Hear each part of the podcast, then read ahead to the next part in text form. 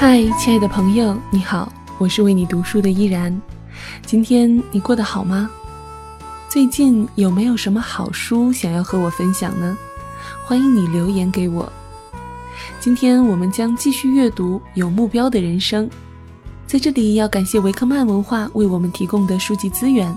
如果你想要和我一同完整的阅读这本书，欢迎在淘宝或是微店搜索“维克曼书屋”购买正版进行阅读。不知道在听节目的你是否使用过亨氏的调味料？今天呢，我们将继续来读到亨氏集团的创始人亨利·海因茨的故事。他呢，出生在一个偏远的小村落。却建立起了直到今天仍然可以称之为食品帝国的食品公司。是什么让这个乡村少年获得了成功呢？在上一期的节目中，我们提到了他所在的教会刚刚建立了一个新教堂，欠了一大笔钱。教会的童工建议大家都要奉献出钱来。当童工主动的奉献时，海因斯内心却做起了思想斗争。他呢是这些童工中最年轻的，刚刚结婚不久，而且他已经准备把钱投入到快速发展的生意中去了。在这样的情况下，他会做出怎样的选择呢？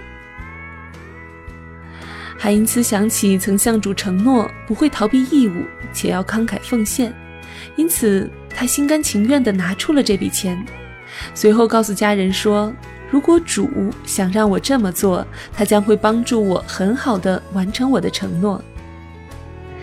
海因茨很早就明白，基督徒首要的事就是帮助推进主的工作。后来，他的瓶装食品公司收购了一百二十五英亩地，并且扩大生产了许多种类的产品，但困难还在后头呢。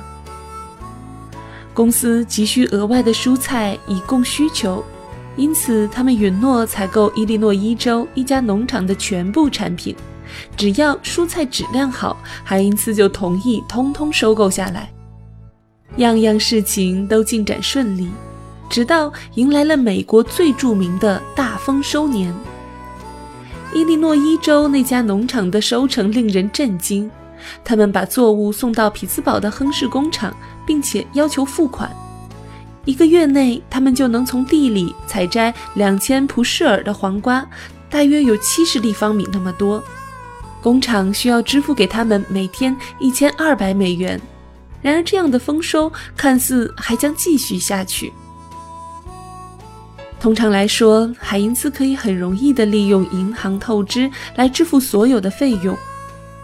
但是在这个全国经济恐慌的特殊时期，成百上千的银行倒闭，致使一些最大的公司也陷入破产，任何人都无法得到信贷。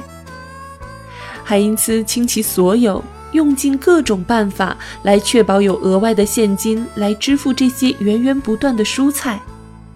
这些作物疯狂地涌入，但不管怎样。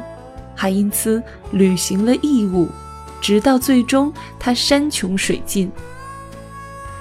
这时，他在写给母亲的信中说道：“恐怕我们无法安然度过这场大恐慌。很遗憾，我的公司将会加入到那些成千上万一夜之间倒闭的公司行列。”在圣诞节的时候，公司终于还是倒闭了。海因茨身无分文。即使处在灾难的时候，亨利·海因茨仍然心存信心，并信守诚实，从动荡的商界脱颖而出。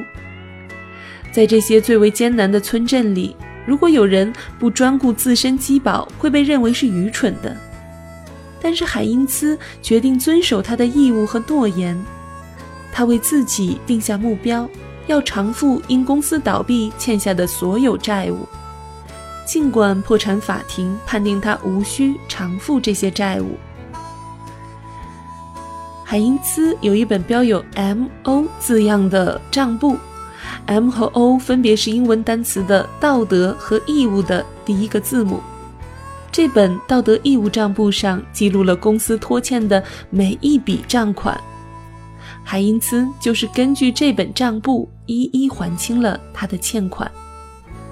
不出意料，当经济危机结束后，当海因茨的亲戚们拿出自己的积蓄来鼓励他重新经营之时，他之前的债权人也竭尽全力地帮助他，因为他们敬重并信任他。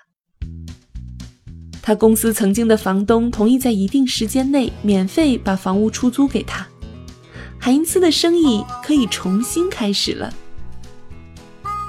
他尽管身形矮小，却再一次精力充沛地在厂房里来回走动，到处指点人们如何把事情做得更完善，鼓励员工，并且时刻关注有可能需要改善的地方。不久，小瓶罐装的纯食品加工产品再一次出现在商店货架，标志着海因茨的公司生涯又开启了全新且杰出的篇章。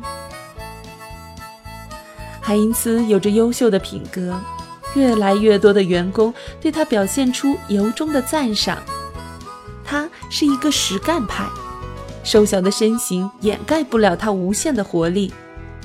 他留着大胡子，双目总是炯炯有神，精力充沛。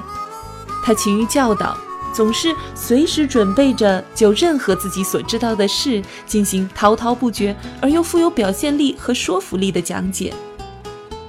他热情而又充满爱心，只要他一出现，就能帮助人们化解矛盾，振奋士气。海因茨最亲密的同事回忆说：“从未见他在办公桌前连续工作超过二十分钟。尽管他不会按部就班地在办公室例行公事，但他的头脑中总能源源不断地冒出各种创意、策略和销售方式。”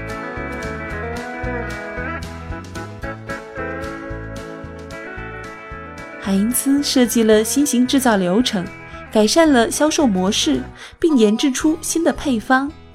亨氏公司发展的更加快速了。公司需要扩充土地，建立新产房，甚至推广大量不同品种的产品。在亨氏集团，海因茨理念至今还是必须保持的。车间厂房必须做到处处清洁，原材料的采购和产品销售必须完全公平。海因茨的亨氏公司是美国最早提供员工福利设施的公司之一。海因茨坚持为员工提供食堂、衣物保管室、更衣室、健身馆、游泳池、制服、免费医疗和牙齿治疗、免费的人身保健和进修的条件。因此，很少有人会愿意离开庞大的亨氏帝国，无论是在匹兹堡的总部，还是其他分厂。在这一切的中心，公司的创建者，用一位高管的话来说，他是内在平安的丰碑。四十二岁时，作为一家全国性公司的总裁，海因茨却决定去旅行。在海因茨的这次旅行中，会有怎样的收获呢？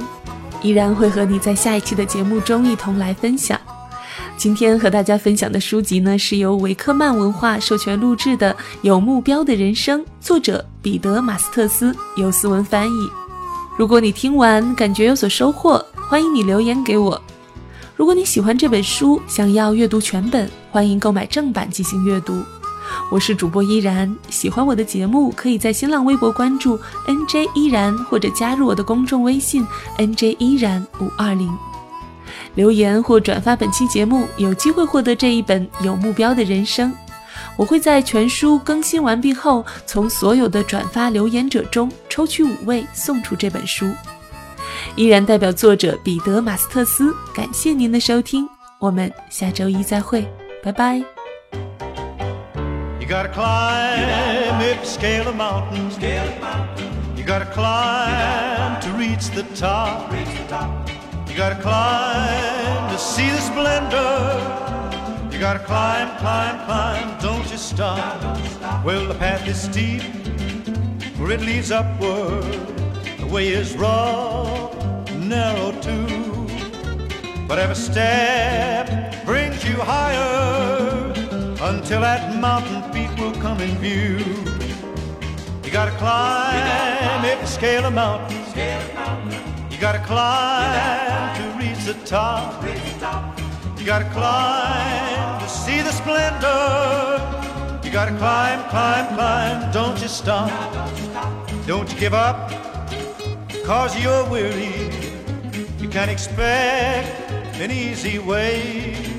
A downward path leads nowhere. You gotta climb, climb, climb every day. You gotta climb every scale of mountain. You gotta climb to reach the top. You gotta climb to see the splendor. You gotta climb, climb, climb, don't you stop.